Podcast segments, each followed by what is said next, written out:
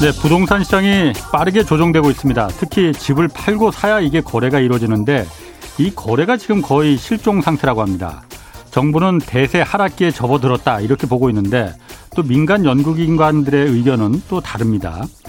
60여일 아, 앞으로 다가온 대선 역시 부동산 대선이다 이렇게 말할 정도로 대선 후보들의 부동산 공약 하나하나가 이 집값에 지금 변수로 작용하고 있습니다. 아무래도 올 한 해 우리 국민들 가장 큰 관심 가운데 하나가 부동산 문제일 겁니다. 그래서 오늘 신년을 맞아서 전문가 두 분 모시고 집중적으로 오늘 부동산 문제 한번 좀 살펴보겠습니다. 네, 경제와 정의를 다잡는 홍반장 저는 KBS 기자 홍사원입니다. 홍사원의 경제쇼 출발하겠습니다. 유튜브 오늘도 함께 갑시다.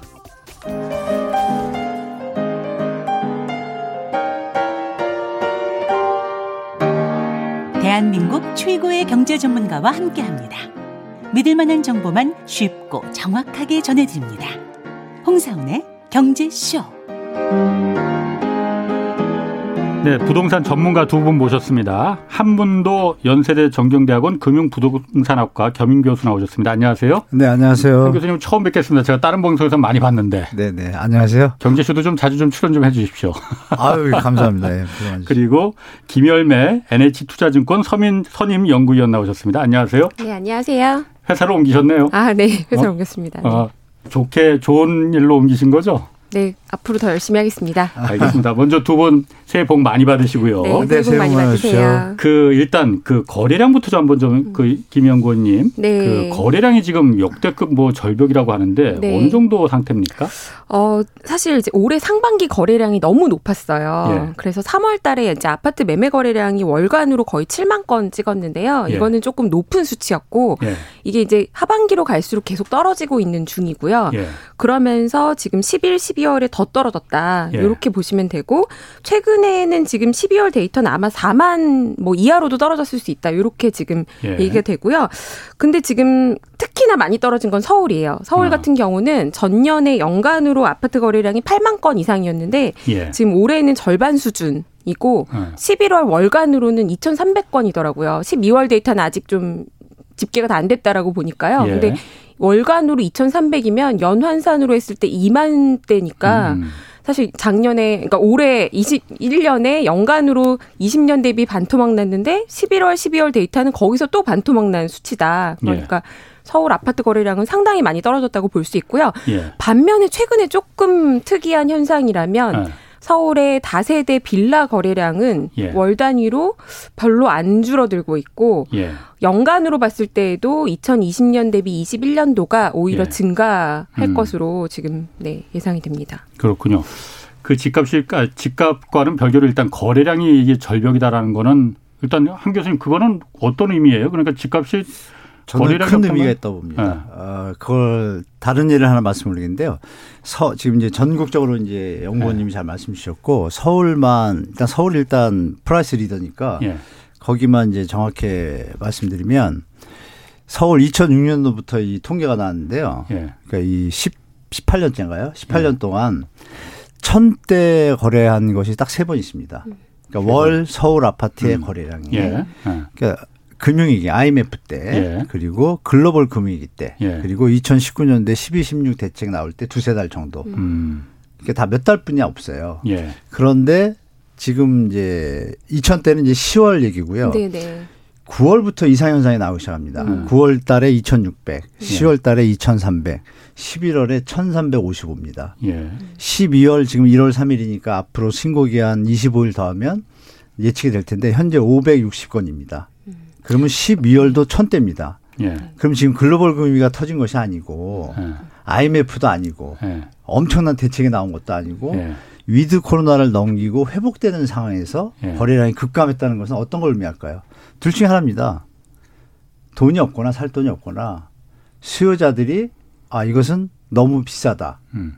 이거 살 일이 없다. 그런데 사전 청약 물량이 또 나오잖아요. 예. 그러니까 이런 시너지 효과를 봤을 때 지금의 거래량은 수요자들이 시장을 파악하기 시작했다는 거죠.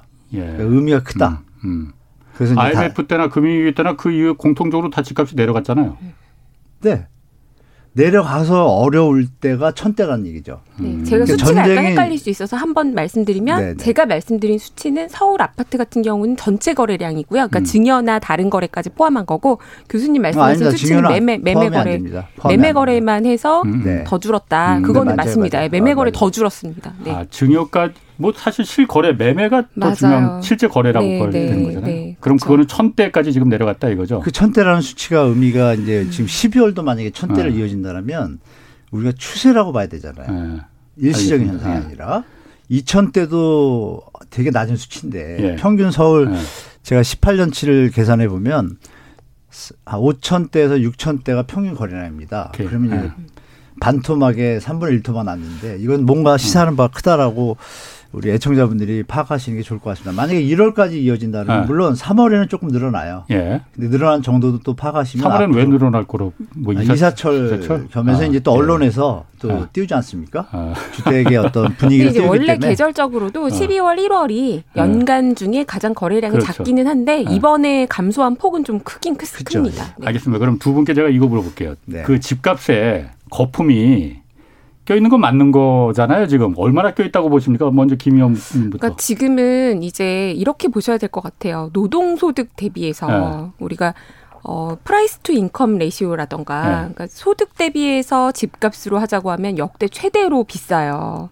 그래서 정말 비싸다라고 얘기할 수밖에 없고요. 네.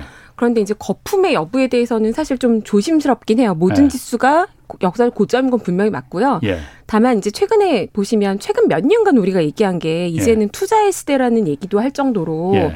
전 국민이 노동소득만으로 살기 힘든 거는 대한민국만 그런 게 아니라 투자를 굉장히 열심히 하세요. 그래서 네. 이 자본 소득을 다른 데서 얻는 사람들이 많아지고 있고 집도 갈아타기를 정말 열심히 하거든요. 예. 요걸 감안하면 예. 단정적으로 이게 너무 거품이라서 뭐 붕괴 직전이다 이렇게 얘기하기에는 과거 예. 대비 좀 양상이 달라지고 있다. 자본에 마련할 수 있는 루트 자체가 예. 기본적으로 그냥 노동, 음. 월급만 있는 게 아니다라는 음. 게 이제 과거 대비 좀 차이가 있지 않나 싶어요. 음. 비싼 건 분명히 맞죠.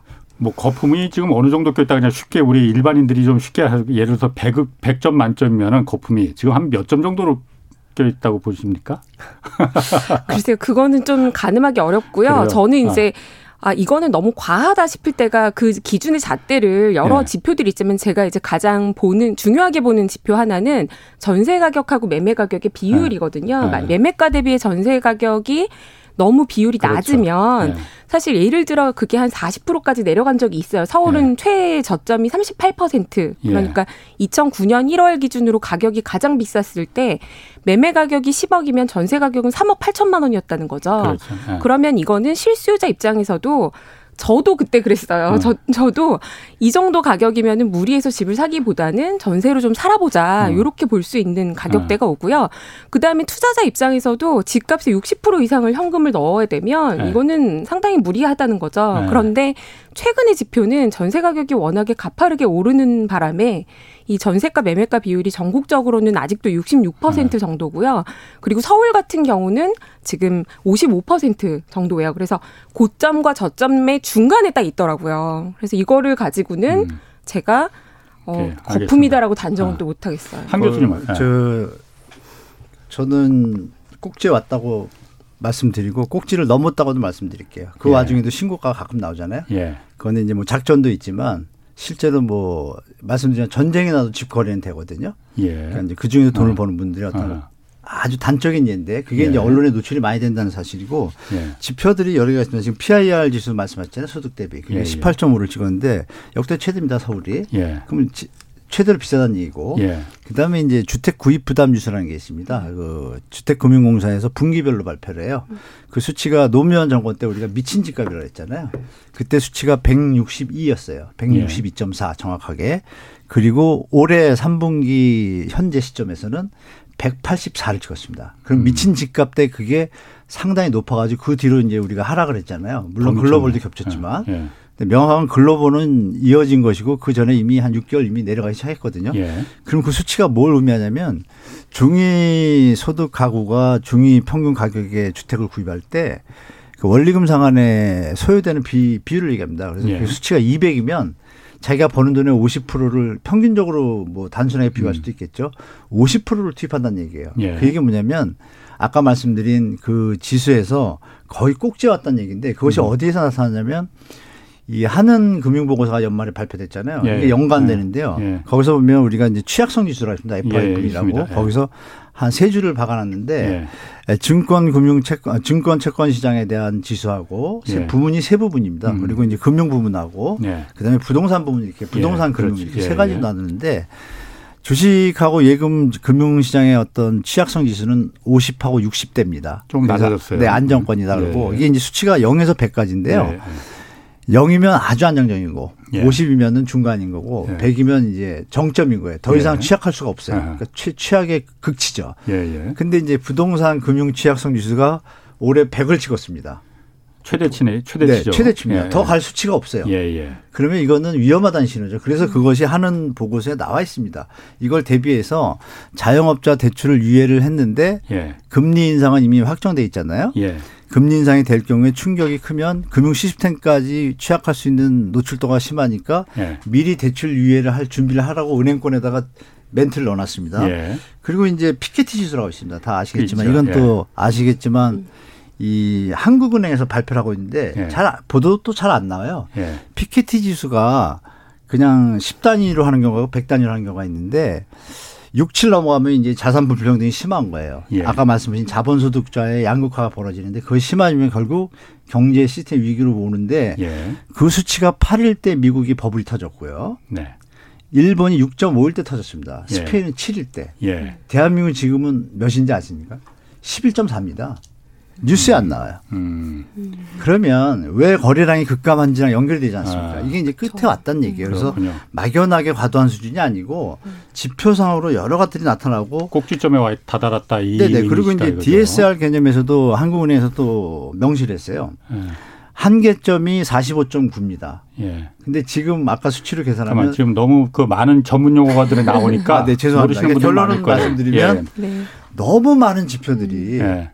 단 하나 빼고 음. 입주 물량 부족이라는 요인 빼고는 모든 지표들이 꼭지에 와 있다라는 음. 신호가 왔기 때문에 우리 애청자분들은 예. 극히 조심하라고 좀 말씀드리겠습니다. 아까 그 말씀하신 피케티 지수라는 거 이제 그 사회에서 음. 원래 일을 사람이 일을 해서 노동 소득으로 그거 많이 버는 게 정상적인데 돈이 돈을 가 버는 그쵸. 자본 소득이 그게 더 높아질 때는 그쵸. 그 피케티가 사회가 점점 점점 그런 불, 불평등해진다. 네. 자본 소득이 더 높아지면은 그걸 이제 지금 보면은 미국이나 유럽에 비해서 한국이 굉장히 좀 높아졌다는 얘기잖아요. 네, 불평등이 이루어지게 네. 되면 이제 부, 네. 대출에 대한 부채에 대한 부담 능력이 약화가 되니까 네. 시스템이 브레, 브레이킹이 네. 발생하거든요. 네. 그게 이제 연쇄적으로 시스템 문제를 일으키니까 조심하셔야 됩니다. 음. 그럼 김 의원님도 지금 아까 제가 좀 사실 얼마 전에도 제가 한번 오프닝에서 그 한국은행 그 그, 그 금융 불평등 지수, 네. 취약성 지수 이걸 한번 좀 제가 인용을 했었는데 음. 부동산 지수가 불평 그 지금 취약성 지수가 100까지 지금 올랐다는 100 이상은 없다면서요. 네, 그러면은 네. 더 이상 이게 취약 가장 취약한 상태라는 거 아니에요, 지금? 이게 그래서 음. 만약 조금만 충격이 있으면은 올해 그러니까 한국 경제 성장률을 플러스가 아니고 마이너스 3%까지 지금 떨어뜨릴 가능성이 있다. 한국 네. 경제 지금 뇌관 중에 뇌관이다라고 그 부분엔 좀 동의를 하시는 건가요? 어, 지금 뇌관 중에 뇌관인 건 분명히 맞고요. 예. 가계부채가 증가 속도가 최근 2년간 그 양도 양인데 이 정도의 규모가 돼 있으면 예. 증가율은 좀 둔화가 돼야 되거든요. 예. 경제 성장률도 둔화되면 당연히 부채 증가율도 둔화가 돼야 되는데 이 부채 증가 속도가 너무 빨랐어요. 그래서 이 부분에 대한 우려는 반드시 가져가는 거고 그래서 저는 금리를 그렇게 지금 시장에서 예상하는 것만큼 꾸준히 계속 올리기에는 너무 경제가 취약하다. 아. 그러면 보통 위험하다라고 하는 액션을 일부러 취하지는 않기 때문에 예. 어느 정도 오르다 말지 않을까라는 게 지금 장기 금리가 다들 미국도 그렇고 한국도 예. 그렇고 단기에 금리 인상할 걸 아니까 음. 2년물, 3년물은 올라가도 10년물 금리가 못 올라가는 거는 결국에 계속해서 올리는 추세가 계속 간다라고는 음. 보지 못할 만큼 부채가 부채가 많은 거는 이제 현실인 거죠. 벼룩 잡으려다 초과 상관 다 태울 그렇죠. 수 있다 이거죠. 게다가 알겠습니다. 지금은요. 고 가주택은 대출을 안 해준 지가 꽤 됐어요. 음. 19년 12, 16 대책부터는 15억 초과는 대출을 아예 안 해줬지 않습니까? 예. 근데 그 이후에 15억 초과도 똑같이 올랐잖아요. 그러다 보니까 고가주택은 대출 취약성이 굉장히 낮아요. 음. 주거 실태조사에서 그렇죠? 아. 서울의 아파트를 대상으로 하면 LTV가 20% 정도밖에 안 되는 거예요. 그래서 아. 서울의 아파트의 재무 건전성은 과거 대비해서 나빠 나쁘다고 얘기를 못 하겠고요. 현금 그런데, 있는 사람들이 다 샀다 이거죠. 그렇죠. 그런데 네. 문제가 있는 부분은요. 지금 최근에도 기타 지방 같은 경우는 올해도 가, 작년에도 가격이 올랐는데 음. 제가 조사를 해보니까 고가주택 법인 매수가 너무 많아서 법인에 대해서 굉장히 세제를 강화했거든요. 음. 취득세부터 보유세 다 강화했더니 서울 수도권은 매도를 했는데 기타 지방은 더 매수를 한 거고요. 예. 이게 이제 부동산 업으로 잡히는 법인이 많아요. 그러다 보니까 전체 대출로 음. 보면은 이쪽은 7, 80% 대출을 받아가면서 지방이 투자를 하니 전체 대출의 취약성은 부동산에 걸려 있는 건 분명히 맞는 거죠. 알겠습니다. 지금 뭐 가장 궁금한 게 올해 이제 그러면은 집값이 지금 빠르게 식고 있다고 하는데 거래량도 절벽이고 올라갈 거냐 내려갈 거냐 이게 다 좀 의견이 각각 다릅니다. 그리고 논리도 탄탄하고 먼저 그 한 교수님은 어떻게 생각하십니까? 저는 원래 2년 전에 조정을 거치고 내리기 시작할 거라고 예측했는데 코로나 덕분에 이게 2년이 더 유지가 됐다고 봅니다. 그러면서 네. 말씀 주신 대로 저금리가 네. 유지되니까 말씀 주신 법인이나 이런 쪽에서 예. 투자하기 좋죠. 그러니까 그런 부분이 이제 더 버블이 낀 거라고 보기 때문에 예. 일단 이 지점에서 대선이라는 이슈하고 7월에 예. 그러니까 올해죠. 올해 7월에 이제 전세 임대차 갱신권에 대한 어떤 언론들의 대대적인 또 공포성 기사가 많이 나올 겁니다. 그런데 예. 이제 우리가 볼 것은 그런 것들로 인해서 반짝반짝 상승의 어떤 압력을 느꼈지만 워낙 대세가 모든 예. 요인들이 10개라고 하면 입주 물량 부족하고 그거 하나 빼고는 나머지 뭐 열 몇 개는 다 하락 지수입니다. 그렇기 때문에 예. 대세를 거스를 수는 없다. 음. 그래서 잠시 상반기에는 버틸 수 있으나 예. 하반기에서는 완연하게 이제 그 하락 추세로 접어들 거라고 저는 보고 있습니다. 아하. 김 의원님. 예. 네, 저는 1분기에는 좀 침체기를 겪을 것 같고요. 예. 지금부터 몇 달 더 좀 침체 국면이겠지만 그게 완전히 급락 가능성 그렇게 높아 보이지가 음. 않고요. 그러는 가운데 지금 다 눈치 보기 하겠죠. 예. 매수자나 매도자나 양쪽 다 지금 급하게 보기보다는 예. 매도자는 높은 가격에 걸어놓고 음. 안 팔리면 말아라 이런 분위기고요. 매수자들도 지금은 급할 필요는 없는 것 같아요. 그래서 당분간은 그냥 좀 유지 이제 약간 약간 음. 하향 안정화 정도로 갈 것 같은데 예. 선거가 지나고 나면은 사실 대출 규제를 연간으로 이렇게 계속 조이기도 쉽지 않을 것 같아요. 예를 음. 들자면 사회 초년생이나 생애 최초 구매자에 대해서는 대출을 또 늘려달라는 목소리가 있습니다. 예. 요거는 아마도 대선 공약에도 양당 모두 검토를 할 것 같고요. 예. 이런 것들이 이제 일부분만 약간씩 트여줘도 거래가 일어나면서 저가 주택 가격이 오르면 또 고가 주택으로 갈아타는 예. 수요가 생기면서 예. 결국에는 저는 하반기에는 입주 물량 감소 그리고 예. 또 임대차 임대차 입법 시행 만 2년을 맞아서 음. 결국 전세 가격이 또 한 번 끌어올릴 수밖에 없는 예. 그런 환경이 하반기에는 좀 연출되지 않을까 하지만 물론 작년에 너무 많이 올랐기 때문에 네. 상승률은 올해 연간으로 둔화되는 건 분명히 맞다. 하지만 음. 연간으로 마이너스가 되기는 그렇게 쉽지 않은 음. 상황이라고 봅니다. 자, 그 지금 제가 그 김 의원님 중요한 말씀하셨어요. 그러니까 네. 그 이제 지금은 대출 규제가 집중적으로 되지만은 그렇죠. 이제 올해 하반기부터는 요구가 있으니 음. 풀어줄 가능성이 있다. 네. 그런데 아, 지난 2년간 이렇게 집값 많이 오른 이유 중에 가장 큰 이유가 음. 어, 뭐 여러 가지 있겠지만은 뭐 집값 오르는 거좀 안정화시켜 보겠다 스물 몇 번 이제 정부에서 대책을 계속 내놨잖아요. 그런데 그게 다 백약이 무효였단 말이에요. 그런데 네. 작년 말에 갑자기 대출 규제 조이기 시작했더니 빠르게 그냥 식어버렸단 말이에요. 그렇죠. 그럼 아, 대출 규제가 였던 건 아니죠. 10월, 11월에 어, 조였던 건 아니고 은행들 대출 중단 사태가 그러니까, 있었죠. 그러니까 네. 조인 게 아니라 그러니까 대출량을 대출 규제를 시작했잖아요 그때부터. 아닙니다. 정확하게 말씀드리면 음. 이미 2021년도에 대출 예. 총량은 정해져, 정해져 있었어요. 예, 예. 근데 그것을 이미 소진한 거예요. NH에서. 예, 예. 아, 마침 NH인데 네, 소진을 했기 때문에 네. 더할 돈이 없으면 또 다시 더 증가해서 할 수 있는데 그거를 예. 이제 완전히 강력하게 이제 금융 쪽에서 스톱을 시킨 거죠. 네. 그만해라. 위험하니까. 그 네. 위험하다는 수치에 대해서 농협은 순순히 받아들였고 네. 그리고 그때 이제 우리은행과 다른 은행들을 보니까 그 대출할 수 있는 자금이 좀 전세 자금입니다. 그것도 매매가 아니고. 전세자금 대출 조금 약간 브레이킹이 걸렸는데 난리가 났죠. 예. 그 난리가 난 이유는 뭐냐면 이게 이제 취약성의 지수에 노출됐다고 볼 수 있는 거예요. 왜 음. 예전에 이런 거 갖고 집값이 흔들리고 그러지 않았거든요. 그 이 얘기는 뭐냐면 대출로 지금 받쳐온 지금 주택가격이라는 얘기죠. 예. 역으로 말하면. 그런데 지금 우리나라 가처분 소득 대비 가계 부채 비율이 북유럽 4개국 빼고 세계 1위입니다. 예. 그럼 이 수치도 또 하나 말씀을 드릴 게 미국이 버블이 터질 때가 140. 예. 일본이 털 때가 136입니다. 그 가처분 소득 대비 가계 부채 비율. 예. 비율. 예. 지금 대한민국은 190입니다. 아, 이것도 꼭지예요. 네. 더 이상 뭐 대출 규제 완화해달라는 얘기는 실수요자를 대변하는 듯한 음. 명분을 삼아서 시장 편향적인 자, 분들과 그러니까 그 얘기는 조금 저 뒤에 좀 가시고요. 제가 먼저 네. 궁금한 거는 이거거든요. 네. 어쨌든 대출 규제를 했든 은행에서 대출할 돈이 다 떨어서 그랬든 네. 대출이 안 되니까 집값이 빠르게 지금 식은 거잖아요. 그렇죠. 예. 제가 궁금한 건 네. 정부에서 이걸 몰랐냐 이거예요. 그러니까 처음에 집이 오를 때 네. 스물 몇 번 부동산 대책 내놓는 대신에 음. 아, 물론 그 코로나 사태 때문에 금리를 제로 금리로 낮추고 돈이 필요한 사람들한테 돈을 대출 안 해줄 수는 없었을 거예요. 그렇지만은 그 대출해 주는 돈이 집 사는 데 들어가는 거는 막았으면은 이렇게 집값이 미치지는 않았을 거 아니냐. 왜 그걸 안 했느냐. 저는 그게 궁금하거든요. 알고선 안 했느냐 아니면 모르고선 안 했느냐. 그 범인이 코로나입니다. 예, 저도 네, 교수님 말씀에 좀 동의해요. 네. 아주 뭐전 세계적으로 아시겠지만 네. 코로나의 위기에 대해서 뭐 일반 분들은 잘 모르시지만 그것이 어느 경제 시스템이라는 게 지금 다 유기적이잖아요. 예. 한 군데가 브레이킹이 나면 이게 연쇄적이거든요. 예. 그걸 막기 위해서 금융에 대한 재정 정책을 완화할 수밖에 없고 그 중에 대출도 들어가지 않습니까? 아니 그러니까 그 대출을 생활자금 대출하는 데 쓰이는 거랑 집 사는 데 쓰이는 거랑 네. 구분해서 집 사는 데는 대출을 철저하게 막고 예를 들어서 집 생활자금 대출했다고 받아가서 집 사는 데 쓰면은 그러면 그거는 환수를 하고 한 사람만 정말 정말적으로 환수를 해버리면 절대 그렇게 못 하거든요. 우리나라뿐이 아니라 전 세계가 다 올랐잖아요. 예. 그것까지 케어할 어떤 행정 인력은 없다고 봅니다. 제가 볼 때. 음.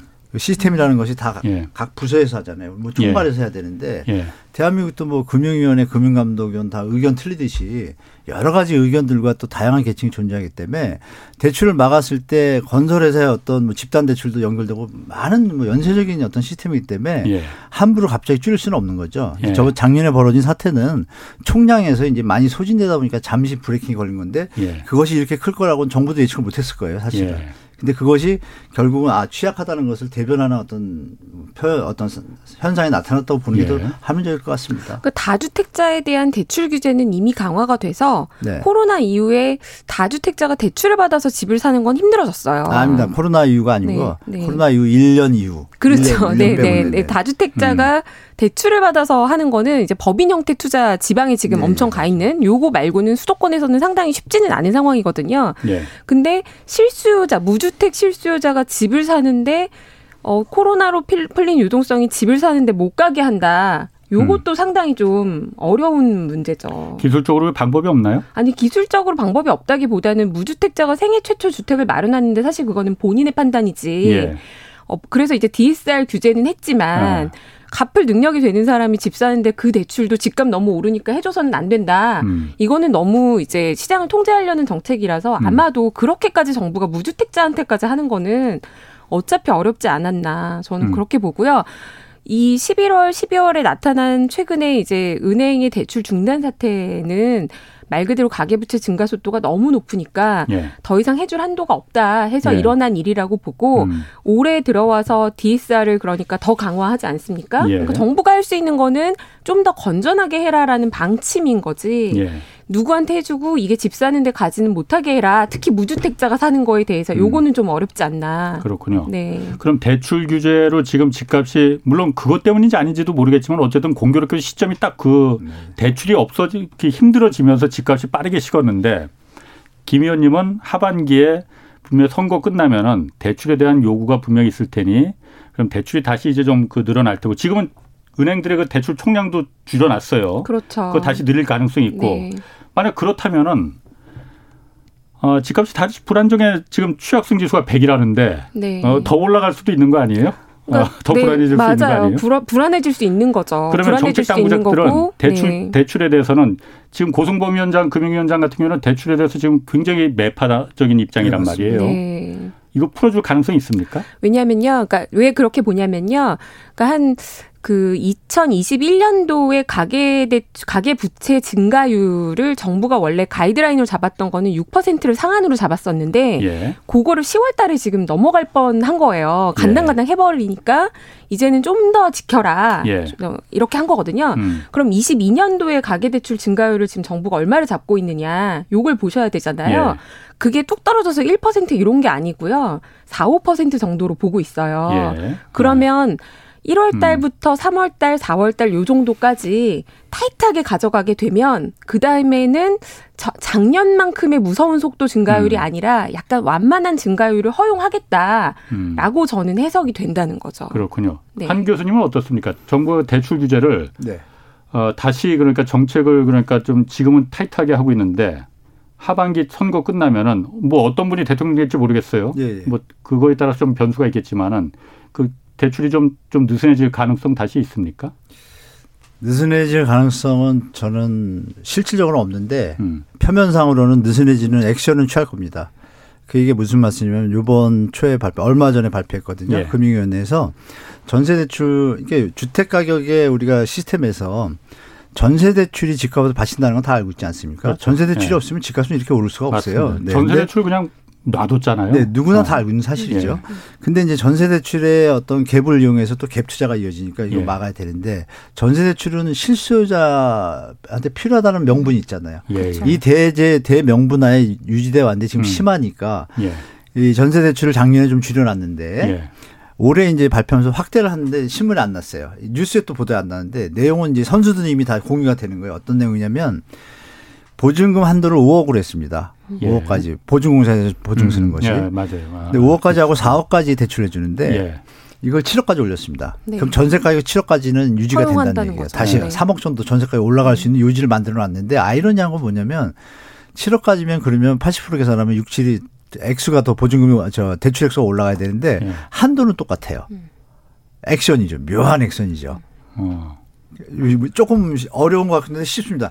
전세가 5억일 때 4억까지 대출해 줬어요. 80%. 네, 네. 7억이면 7, 8, 5억 6천을 해줘야 되는데 어, 5억 6천을 안 해주고 4억만 그냥 해줬다. 4억 그거만 그대로 유지하는 거예요. 네. 이건 뭐냐면 전체 부채를 관리하겠다는 얘기죠. 음. 이 기조를 본다라면 예. 쉽게 대출을 완화할 수 있는 것은 실소자를 내세우는 시장 편향적인 계통에서 던지는 소리고 실수자 입장에서는 전세 대출이든 매매 대출이 이 정도로 유지가 될 때 주택 가격 상방 압력보다는 하방 압력이 더 많이, 많이 발생하거든요. 예. 이게 중장 기조를 볼때 국가 경제도 도움이 되고 이렇기 때문에 예. 예. 제가 볼 때는 이제 언론의 역할이 더 중요한 상황이 됐다. 그리고 예.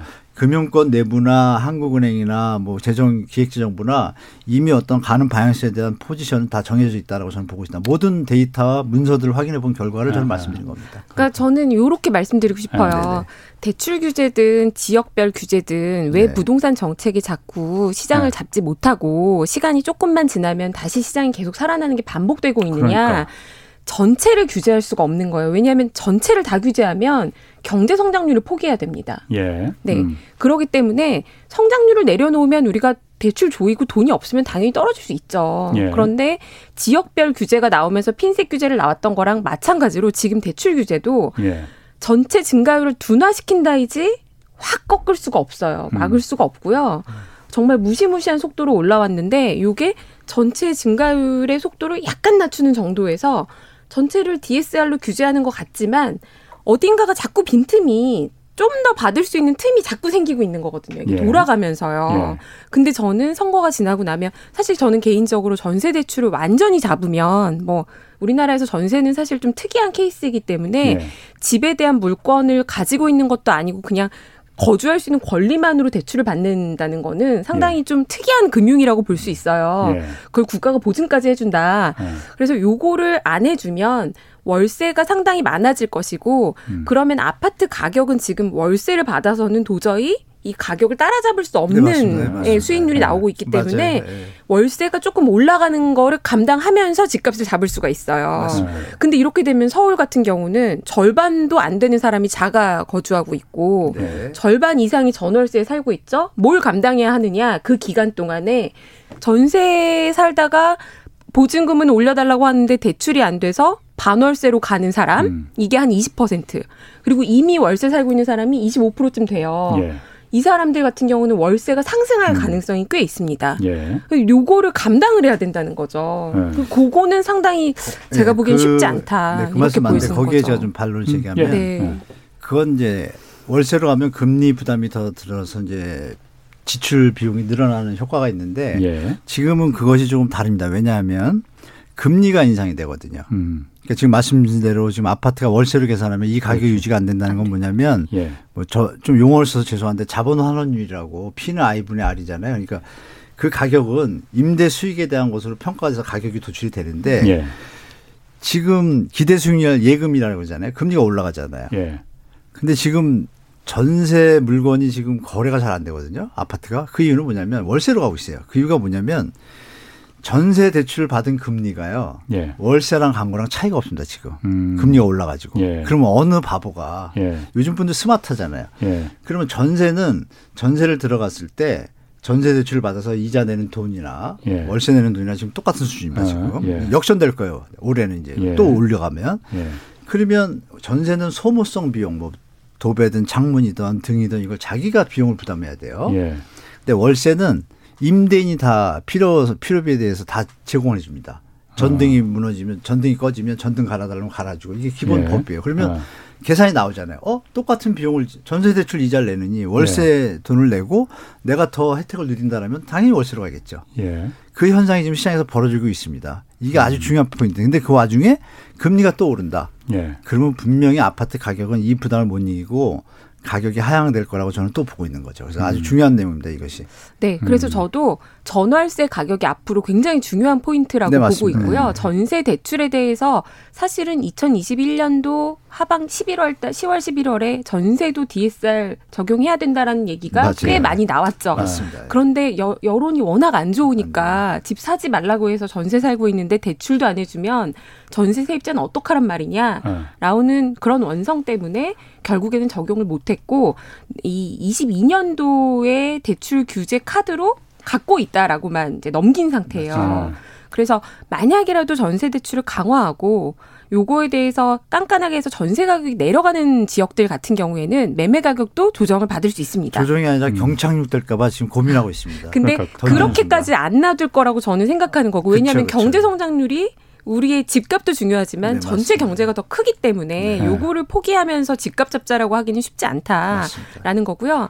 그런데 사실 경제 성장률이라는 게 지금 뭐 자율주행차가 왔다 갔다 하고 4차 산업혁명이다 하는데 언제까지 부동산으로 이 삽질해서 경제 성장률을 유지할 겁니까? 아, 정확하십니다. 네, 그것도 맞는 어. 말씀이시죠. 근데 네. 이제 우리나라가 부동산에 대해서 건설만 있는 게 아니라 하다못해 공인중개사가 뭐 자영업자로는 뭐, 뭐, 네, 상당한 있죠. 비중을 예. 차지하고 있고 예. 인테리어 도배공사 뭐 예. 각종 사실 서민들의 일자리들이 거기 달려 있기 때문에 아, 서민이라고 하시면 안 됩니다. 그거. 네. 그거 발로 제기하는데요. 지금 일본하고 미국 있잖아요. 아, 지금 할 얘기가 많은데. 아, 그래요. 요 얘기만 도 일본, 예. 미국의 공인중개사가 인구 네. 1000명당 숫자가 한 명이라고 치면 대한민국은 지금 여섯 명입니다. 너무 많아요. 맞아요. 너무, 너무 많아요. 서민이라고 얘기하시는 좀 그렇습니다. 의존도가 네. 굉장히 높다는 거죠. 자, 그만큼. 그 말씀드 서민 얘기는 이제 다음에 하시고 네, 네, 네, 네. 공급 얘기로 좀 들어가야 됩니다. 네. 어쨌든 지금 민간 연구기관들이 다들 집값이 올해 계속 그래도 오를 것이다라고 전망하는 주요 근거는 공급이 절대적으로 부족하다. 그렇죠. 아, 저도 사실 그러니까 그 공급이라는 게 전체 주택 수를 말하는 게 아니고 사람들이 누구나 살고 싶어 하는 집은 따로 있거든요. 네. 네. 새로 지어진 좋은 아파트. 맞습니다. 어, 이게 부족한 거는 맞는 거 아니냐라는 생각 들거든요. 어떤 분이 좀 그 공급 문제 많기 충분하냐 부족하냐 어떤 분이 좀 먼저 하시겠습니까? 아, 저는 수치수를 수치상으로는 지금 예년에 비해서 부족합니다. 그러나 예. 수치가 아니라 전체 경제 시스템에서 봤을 때는 전혀 문제가 없습니다. 그 음. 단적인 예로 MB 정권 때 1년 공급 물량 아파트 입주 물량 2만 1만 9천 대가 있었습니다. 예. 그때 마이너스입니다. 예. 주택 가격 강남에 미분양이 났습니다. 예. 입주 물량이 예. 부족해서 나온 건가요? 어떻게 하락하죠? 뭐 쉽게 말하면 네. 부동산은 네. 하나의 요인으로 움직이는 것이 아니고 예. 수요 공급과 가격이 일단 안정적일 때 예. 지금 말씀하신 공급 부족이 일어나면 당연히 예. 수요가 늘어나니까 가격 상승 압력이 있지만 예. 지금은 지금 우리가 모두에서 말씀드렸던 것처럼 모든 부분이 거의 꼭지 정점에 와 있기 때문에 예. 하방 요인이 산재래요. 예. 주택 가격을 부담하기 부담스러운 가격 수준에 왔기 때문에 입주 물량이 부족하다고, 부족하다고 해서 과연 네. 그것이 수요로 돌았을 것인가. 음. 그거는 제가 볼때 모든 데이터상 음. 어렵다라고 음. 말씀드리겠습니다. 그렇게 말씀드리겠습니다. 저는 대한민국이 80년대 90년대 고도 성장한 후유증을 지금 우리가 보고 있다고 생각해요. 그러니까 10년, 20년 만에 이렇게 많은 아파트를 한꺼번에 지었던 나라가 없는 거고 아파트만 네. 많이 지은 게 아니라 사실 노태우 정부 때 200만 호 주택 건설 200만 호에는 많이 보시는 그 단독 다가구 다세대 빨간 벽돌 집들이 음, 지금도 네. 일종 일반 주거 지역에 서울에도 음. 꽤 많은 지역에 있는데요. 네. 이런 주택까지 포함해서 한꺼번에 음. 200만 원을 엄청 지은 거죠. 예. 근데 이게 이제 노후화 사이클에 들어와 있다는 음. 거고요. 그런데 최근에 규제로 인해서 사실 재개발 재건축을 하지 않으면 공급이 어려운 서울 수도권이 좀 이게 음. 막혀 있었던 건 사실이고 예, 예. 예. 그래서 지금 공급량이 안 늘어나고 있는데 그럼 이게 정책적으로 빨리 해결할 수 있는 문제냐? 예. 그러지 않다 보니까 공급 물량을 지금 늘리는 건 정부가 대단지 재개발 재건축은 단기 더큰 논란을 만든다라고 예. 해서 지금 중소규모 개발들만 계속 하라고 하고 있잖아요. 예. 그러는 과정에서 저는 제가 보기에는 아파트가 부족한 건 사실이고 예. 단독 다세대를 재개발하는 수요가 너무 늘어나다 음. 보니까 오히려 밑에 저가 주택이 가격을 더 끌어올리고 있다. 음. 저는 이렇게 보는 거죠. 그래서 음. 아파트 공급 부족, 음. 특히 서울의 아파트 공급 부족은 이제는 인정해야 되는 현실이 음. 아닌가. 그래서 서울의 아파트 어쨌든 서울에서 누구나 직장에서 좀 가까운 데서 저만 해도 뭐 당연히 그렇습니다. 가까운 데서 좀 살고 싶고 그런 데가 당연히 또 집값이 올라가게 마련이고 그러다 보니까 아, 말씀하신 대로 재개발 재건축 좀 이거 어, 그거밖에 방법이 없지 않느냐. 아, 뭐 일견 뭐집 지을 땅은 많이 있다. 뭐 용산도 있고 뭐 그 중앙의료원도 있고 뭐 많이 있다고 하는데 어쨌든 재개발 재건축을 좀 규제를 좀 과도한 규 뭐 좀 풀어줘서 용적률도 좀 화끈하게 좀 높여줘서 어, 많이 좀 공급을 늘려야 된다. 규제, 재건축 재개발 규제 이거 풀어줘야 된다. 이거는 좀 어떤지 어, 한 교수님. 아, 지금 이제 말씀하신 게 지금 시장의 어떤 저 바라는 어떤 시장이 정부나 예. 바라는 어떤 방향인데요. 우리가 이제 원칙을 한번 생각해 보셔야 됩니다. 강남은 도시 기본 계획에 의해서 지어진 거예요. 그래서 예. 도로나 예. 아파트나 주거의 숫자가 도로 교통량, 환경 이런 걸 다 계산해서 이미 지어진 겁니다. 예. 그래서 그건 재건축 대상이죠. 그래서 예. 용적률을 올리는 것이 아니라 새로 지려면은 도시계획 기본 원칙상 그냥 그대로 새로 지면 돼요. 1대1. 네. 근데 예. 투자 원리가 개입되면서 예. 조합원들의 투자 욕구와 수익 창출 욕구 때문에 자꾸 용적률을 올려달라고 하니까 예. 정부에서 볼 때는 어 도시가 좀 망가지겠는데 예. 기본계 그렇잖아요. 차가 100대가 다니는 지금도 차들이 저녁 되면 차량이 늘어나가지고 예. 막히는데 이걸 방치해서 용적률을 한없이 올릴 수는 없습니다. 예, 그렇죠. 부득이하게 예. 서울에 모자라다고 하니까 부득이하게 나온 대책이 늘 올려주면 반은 공공으로 환수해라 이런 예. 대책밖에 나오지 않잖아요. 음. 그렇다면 재개발 쪽은 가능합니다. 그래서 음. 정부에서 공공 재개발을 도입을 한 거예요. 그렇죠. 왜 재개발은 기반 시설이나 도시계획이 안 되어 있기 때문에 지금 충분히 타당성 검토를 도시계획에 맞춰서 하면 공급량을 늘릴 수가 있는 지역이거든요. 예. 그러니까 재건축과 재개발은 일단 구별이 돼야 되는데 맞습니다. 지금의 형태는 뭐냐면 4, 5년, 6, 7년 동안 전 국민의 부동산 투, 자 선수급이 되다 보니까 예. 이런 분위기는 몰아, 몰아가는 좀 분위기가 있어요. 그래서 예. 결론은 다시 원칙으로 오면 정부에서 일관성을 가지고 간다라고 하면 음. 신도시와 균형 발전이 답이지 예. 지금처럼 재개발 지금도 빡빡한데 예. 빡빡한 데다 또 더 짓게 된다라면 주거 환경이 열악해질 겁니다. 차라리 네. 맨하탄처럼 일정 일단의 지역을 갖다가 용적률 3% 3,000% 올려서 어마어마한 물량을 짓고 차는 못 다니게 하고 이런 지역이 있습니다. 뉴욕의 맨하튼 지역에. 예. 지금처럼 주거 문제가 복잡할 때 특히 청년층에 대해서 이런 식으로 명료하고 확실한 신호를 줘야지 일반 투자자를 위주로 한 재고볼 재건축 뭐 용적률 완화 뭐 이거는 흐름이 아주 잘못된 겁니다. 이건 음. 국민 경제도 도움이 안 되고 도시를 망가뜨리는 거라고 저는 보기 때문에 음. 재개발 재건축은 만약 사업성이 없다고 하면 용적률을 올려줄 경우에는 뭐 공유 환수 공공으로 음. 같이 가야죠. 예. 정상적으로 움직인다면 저는 적극 찬성하는데 그러니까 공공이 같이 그 용적률의 이득을 같이 공유하면 당연하죠. 찬성하는 예. 거고. 네, 당연하죠. 일방적으로 그냥 주택 조합원 토지 소유주들의 이익으로 100% 간다는 아, 거는 큰일 나는 얘기죠. 강남이 뭐 본인들의 돈으로 발전된 건 아니지 않습니까? 정부의 세금과 국민의 음. 혈세로 이루어진 도시가 강남입니다. 근데 그것을 왜, 왜 개인들이 네. 다 독차지하지? 그것은 이제 공공의 음. 어떤 공익성에도 전혀 부합되지 않는 논리이기 네. 때문에. 네. 네. 일각에서는 이런 얘기도 해요. 예. 강남의 용적률 3,000% 해줘버려라. 예. 그러면 말씀하신 대로 주거 환경이 지금도 길이 막히는데 예. 차를 도저히 가지고 다닐 수 없는 동네가 되, 되고 예. 뭐1,500% 이렇게 지어버리면 다 50층짜리 지어버린다고 생각해 보세요. 그러면 일 조건도 안 좋고 예. 조망권도 깨지고 예. 짓고 싶은 대로 짓게 해줘라라는 얘기도 나올 정도거든요.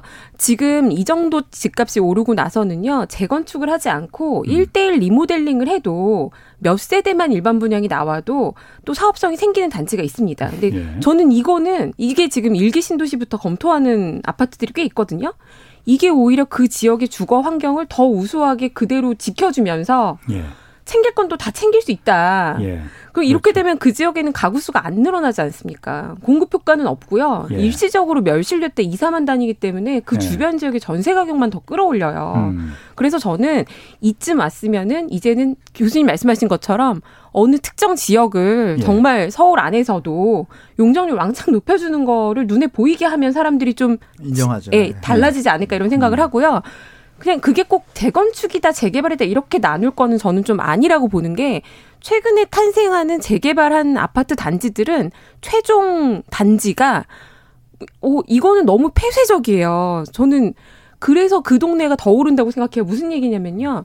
이제 공공 기반 시설을 그 재개발의 조합들이 기부 체납을 하기 때문에 이거는 사회 기반 시설을 일부 그 조합에서 내놓는다라는 음. 의미로 어, 재건축 초과이익 환수제를 재개발에는 적용을 안 하는 거거든요. 주민들에게 제공하는 게 있으니까. 공공사업입니다. 행정부 그렇죠. 예.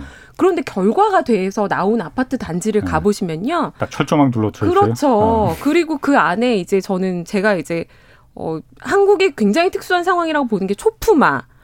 초등학교로 품은 아파트예요. 공립 초등학교가 단지 네. 안에 있습니다. 예. 재개발에도 그렇게 되거든요. 예. 엄마들이 제일 좋아하죠. 제 주변에서도 가장 좋아합니다. 네. 좀 이상하지 않습니까? 네. 공공시설로 기부 체납했다는데 어떻게 초품화라는 네. 단어가 있을까요? 그러니까 이런 것에 대해서는 조금 음. 우리가 다시 생각해 볼 만한 포인트가 있지만 재건축이랑 재개발이랑 이렇게 딱 음. 나눠서 이렇게 하게 되면 제가 보기에는 지금까지 규제가 여기 배제하고 여기 배제하고 여기는 풀어줘 이렇게 하게 되면 투자하시기에 오히려 더 편하신 것 같아요. 네. 빈틈을 찾아 투자자들이 더 돌아다닌다는 거죠.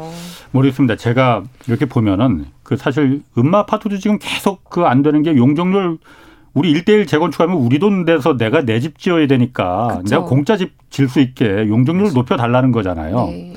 사실 용적률이 우리 사회에서는 어떻게 보면은 그냥 천부에 뚝 떨어진 내 재산권처럼 그 받아들여지고 있거든요. 어, 내 땅에서 그야말로 내가 20층, 30층 짓겠다는데 왜 정부가 이거 간섭을 해? 근데 용적률은 사실 공공재거든요. 그럼요. 그렇죠. 우리 후손한테 물려줄 공공의 재산이란 말이에요. 네, 맞습니다. 지금 1000% 2000% 지면은 우리 다음 세대는 그럼 어떻게 했어? 부신하고 만 퍼센트일 거야. 예, 예. 그러니까 사실은 제가 용적률을 도심에서는 아, 고밀도화 시킬 필요성도 있는데 지금은 그 용적률의 모든 이득이 그 주택 조합원 개인들과 건설사들이 다 나눠 갖는 형식으로 맞습니다. 민간으로 다 들어가 버리잖아요. 그러니까 아까 한 교수님 말씀하신 대로 우리 맞습니다. 공공 재건축이라는 게 그거잖아요. 네. 자, 천 퍼센트 해주겠다. 대신 그 용적률 남아 들어가는 부분은 거의 공공이 다 갖고 가겠다. 민간도 조금 갖고 가긴 가라. 그런데 아, 조금이 아니라 반반씩. 반반씩. 어. 네, 네, 네. 저는 반도 더 사실 많다고 생각해요. 그걸 네. 왜 반이나 넘겨줍니까? 뭐 그런 부분에서 좀 합의를 이끌어낼 수 있으면은 아, 공공이 좀 이를 좀 적극적으로 개입하라면은 주택 공급도 좀 늘릴 수 있고 이런 뭐 부분도 있지 않을까. 뭐 이건 제 의견이니까. 맞습니다. 저야 뭐 전문가가 아니니까. 자, 요것도 하나 제가 좀 궁금합니다. 두 분은 네. 한국 경제 전체를 봤을 때 아까 뭐 성장률 얘기도 좀 나왔었지만은 네. 앞으로 집값이 오르는 게 한국 경제에 좋은 겁니까? 지금처럼 이미 올라든 상태로 그냥 딱 스테이 하는 게 좋은 겁니까? 아니면 내려가는 게 좋은 겁니까? 어, 너무 어려운 말씀이세요. 그러니까 네. 정말 이제 저도 자식을 키우는 부모 입장에서 예. 이런 식으로 가파른 상승세가 계속 이어져서 노동소득으로 도저히 집을 살 수 없고 이제 예. 전월세도 부담이 되는 수준까지 온 거는 정말 예. 너무 많은 사람들에게 좌절과 아픔을 주고 예. 아 이렇게 회사만 다녀서는 안 되겠다라는 사람들이 늘어나는 것도 사회적으로 좋은 현상은 아니라고 생각해요. 예. 그런데 이게 이제 전세를 껴있는 이, 이 구조에서 예. 집값이 약간의 하향 안정화는 필요하지만 여기서 급락하는 거는 또 그렇게 바람직한 현상은 또 아니거든요. 예. 그래서 오르는 상승률이 지금 사실 그런데 급락하길 바라는 사람 꽤 많이 있습니다. 그렇죠. 그분들 마음도 저는 이해는 해요. 예. 얼마나 지금 속상해요. 지금 예. 몇년 만에 웬만한 게 두 배가 됐고 예. 전세 사시고 월세 사시고 어, 너무 힘드시죠. 예. 근데 이제 어, 과거 대비해서 이미 올라버린 건 현실인데 정부 입장에서 그럼 어떻게 할 것 같냐. 아. 이게 집값이 무너지는 정도가 되면 앞에 말씀드린 것처럼 부동산 관련된 업종, 건설 관련된 업종, 온 자영업자들이 상당히 네. 힘들어지는 일이 당장 직격탄을 맞거든요. 네. 그럼 또 살려야 됩니다. 그래서 네. 너무 큰 폭의 하락은 정부가 그걸 만들려고 일부러 하기도 어렵고 예. 당연히 예. 그 약간의 하향 지표만 나와도 다시 이거를 또 살리려고 하는 액션을 취해야 할 정도로 한국 예. 경제가 부동산의 의존도가 이미 높아져 있다. 예. 그래서 상승률이 좀 둔화되는 게 예. 이제는 더 이상 너무 급하게만 안 올라도 예. 최선의 정책이 예. 아닌가 저는 그렇게 봅니다. 한 교수님은요? 네, 일단 대한민국 가구 수가 2,100만 정도 되는데요. 다주택자가 한 200만 가구 됩니다.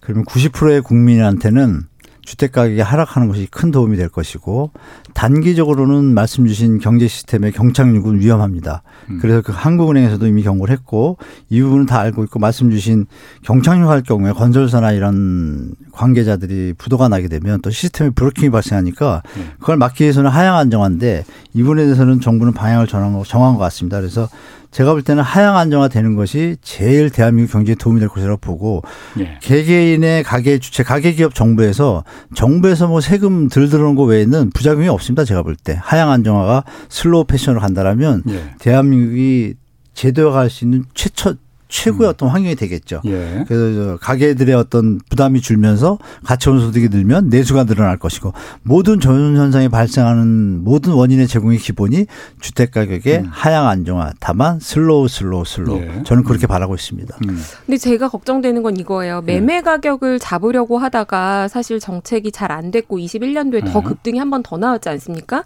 그런데 그 상황에서 갑자기 발휘, 발휘된 게 20년도 하반기부터 임대차법이잖아요. 예.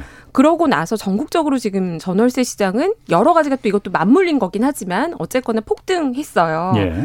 앞으로 매매 가격을 잡으려는 가운데 저는 전월세 시장의 양극화가 매매 시장에서 몇 년 동안 봐왔던 그 흐름이 이제는 전월세 시장에서 나타날 양상이 훨씬 더 높아지고 있다고 보거든요. 전월세 시장의 양극화? 네. 그래서 아. 전세, 월세 고가로라도 내고 들어가겠다라는 예. 동네는 예. 전세 가격, 월세 가격이 여기서 더 올라갈 여지가 있고요. 왜냐하면 예. 다주택이 허용이 안 되기 때문에 네. 1주택 갈아타기도 그렇게 쉽진 않거든요. 예. 근데 이제 일시적으로라도 살아야 되는 수요가 음. 있는 지역들 같은 예. 경우에는 전세 월세가 올라가면서 더 똘똘한 한 채를 방어해줄 가능성이 높아지는 거고 예.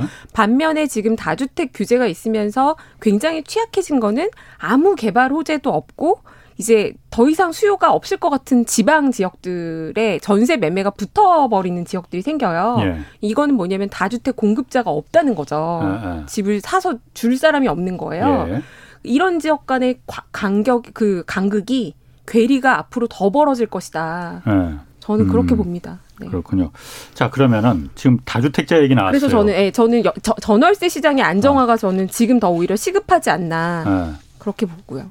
그 다주택자들이 어쨌든 전월세 시장을 공급하는 공급 뭐 지금 그렇기 때문에 여러 가지 혜택도 주고 그러다가 좀 부작용도 좀 맛본 거잖아요. 네. 근데 지금 어쨌든 다주택자에 대해서 중과세 하겠다 그러니까 빨리빨리 나머지 필요 없는 집들 다 팔아라 했는데 안 팔았단 말이에요. 한쪽으로 양도세 열어줬잖아요. 열어준다고 하잖아요. 아직 열어준 건 네, 네, 아니지만은. 이거는 효과가 있습니까 없습니까?